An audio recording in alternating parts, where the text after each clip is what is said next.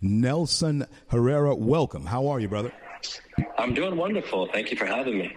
Nelson, um, when we spoke about uh, your your interview, there was one thing that you were particularly mentioning to me about water and perhaps even contaminants that might be there. I'm going to give you the floor to tell us about uh, the project that you're involved in and uh, why we should be interested in that. Talk to us. Um, so, I mean, as, as everybody knows, um, water has become a, a very big issue. Um, California is in the middle of a super drought. Uh, the farmers over there are having big issues as far as getting clean water to the plants in order to, to feed the people in the community.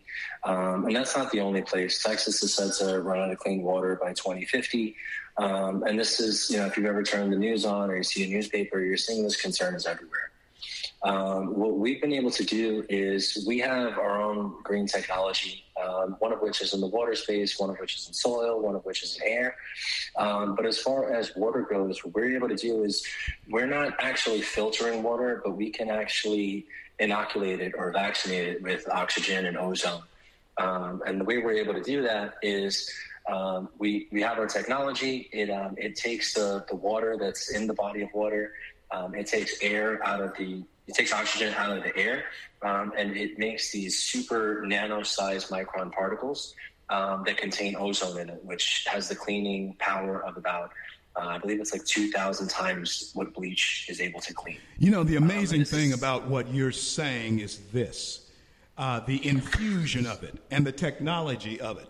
Uh, we want to know how long the technology has been around, but how then do you take what you have created, this, this vaccine, if you will, how, how then do you infuse that into the drinking supply? So what we do is there's going to be there's going to be a um, basically a pipe or a tube that's going to come from the body of water and it's going to go through the machine, and then there's going to be another tube that's going to pump back into the water. Um, these these bubbles that we're able to produce, um, just to give you an idea of how small the bubbles actually are, um, if you lined up about 200 of these bubbles together, it would make up the diameter of one hair follicle. Wow. Um, so it's it's extremely small, and what it, what's able to happen is these particles actually implode within the water, um, and they release this um, they release the extra oxygen molecule, which is known as a hydroxyl radical. And what that does is that that implosion of these molecules will actually shatter cell walls of, of algae, of mold, of bacteria. Um, it, it, it's and then the we're talking about we're talking about pure oxygenated or, or purified. What's the difference in what you're doing? And uh, someone will ask, and buying purified water. Um, you can buy purified water. Um, you know, you can buy a distiller and you can make a gallon at a time. Um, last year, um, I believe it was like it was in the summer. We actually did um, one of the ponds in DC for the government. Um, it's about a 250,000 gallon pond, and we were able to purify the water in about four hours. Wow. Um, and you could see over the course of a few days where the animals didn't even want to be around the water. Um, they would look at it, they wouldn't go in it, the ducks wouldn't go in it. Um, within three four days, you see that the, the water has changed its, its color. It's changed its, uh, you know, you could actually see through it. The animals were actually in it, cleaning themselves. Um, and you could, you could see the difference which is just within days. So we've, we've applied this technology. We've, we've been utilizing it for about 10 years. Uh, we have studies. We've applied it to sewage treatment facility plants, and we were able to cut the electrical output by about 34%, uh, which is a huge ecological footprint save. Um, we've been able to apply it to the oil industry where they're using, you know, they have to use clean water when they're doing fracking, and then that always leaves contaminants in it. We're able to actually separate the clean oil from the clean water, and then we'll set up another tank that'll have whatever debris or nonsense that you don't want. When we talk um, about when we talk about funding for such a project, it, are there government funds or are these private funds that's funding this project?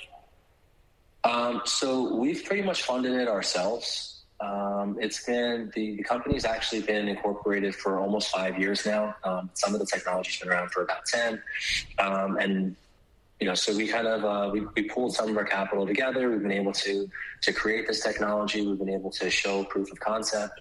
Um, as far as our air purification system has gone, um, we've actually seen the biggest growth in that technology, um, really based around COVID and the pandemic, uh, where a lot of people were using, you know, spray and wipe methods and things like that that actually have contaminants that create breathing issues. Uh, we were using hydrochloric acid, which is literally the chemical inside your white blood cells that kills off infection. Um, and we were able to, you know, we're, we're, we have our air technology in prisons and schools and judges, uh, excuse me, courthouses. Um, you know, we're national chains of, of, banks and corporations and things like that. That is so amazing. We've only been around. Yeah, we've only been around for a few years, but as the technology is starting to adapt and people are seeing the difference, the uh, the real big thing behind us is that we do not, um, we just don't use chemicals. Let so, me ask you, know, you this now, we live in a chemical world. It, they're all around us. They're in our cleaning products. They're in our shirts when the, you launder them, what have you. You have is that are the other chemicals that we have uh, found to be necessary? Are those the components that are poisoning us as well? Um, you know, I, I think if you go online, you're going to read a bunch of articles that will say yes and no. Um, you know, not not everybody is created equally. Some people can, you know, have higher levels of certain things than others, um, and also clean water to everybody is not exactly the same. So, you know, we've helped people that have had certain issues that we were able to take care of, and they considered the water clean. We've had other people that you know had the same issue but didn't consider that a problem to them, and they wanted us to solve a different problem. Um, so every situation is is different. Um, we've worked with, uh, you know, we've actually been working with a, um, a food processing plant. Um, they basically, you know, they take, um, you know, they, they package meats and, and, other things like that, so you can figure out what their business entails. Um, but there's a lot of, you know, blood or bacteria that ends up happening. Um, so what we've been able to do is our water technology. We actually hooked it up to their water that comes in from the city, and where they were having to spend, you know X amount of dollars. I think they're spending about a quarter million dollars a month on clean water that had all these different chemicals and all these different filtration processes part of it. Um, they were able to get a lower quality water, which we were able to purify and clean for them.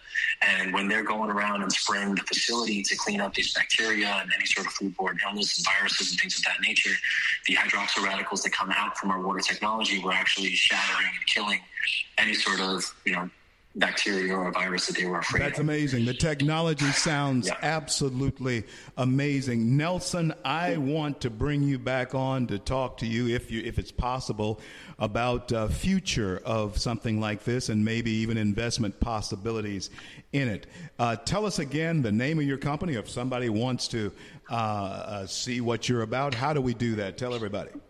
Yeah. So the website is puristhinking.com um, there's you know you'll be able to to see certain things. Um, a lot of our as far as how the technology works, um, we don't have that posted all over the internet. Um, really, because our, our client base is yeah. is smaller. Understood. Um, yeah. Yeah, but we're we're in the, we're in the the air. We're able to disinfect air. We're you know, like I said, we're in prisons, we're in courthouses, we're in schools.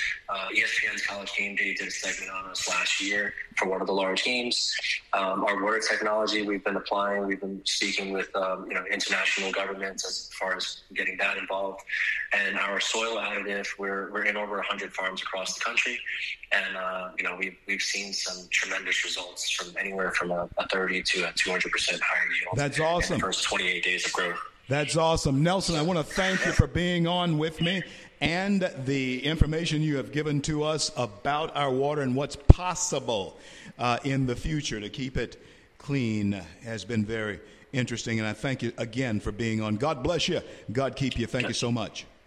God bless you as well. Thank you. Have a great day.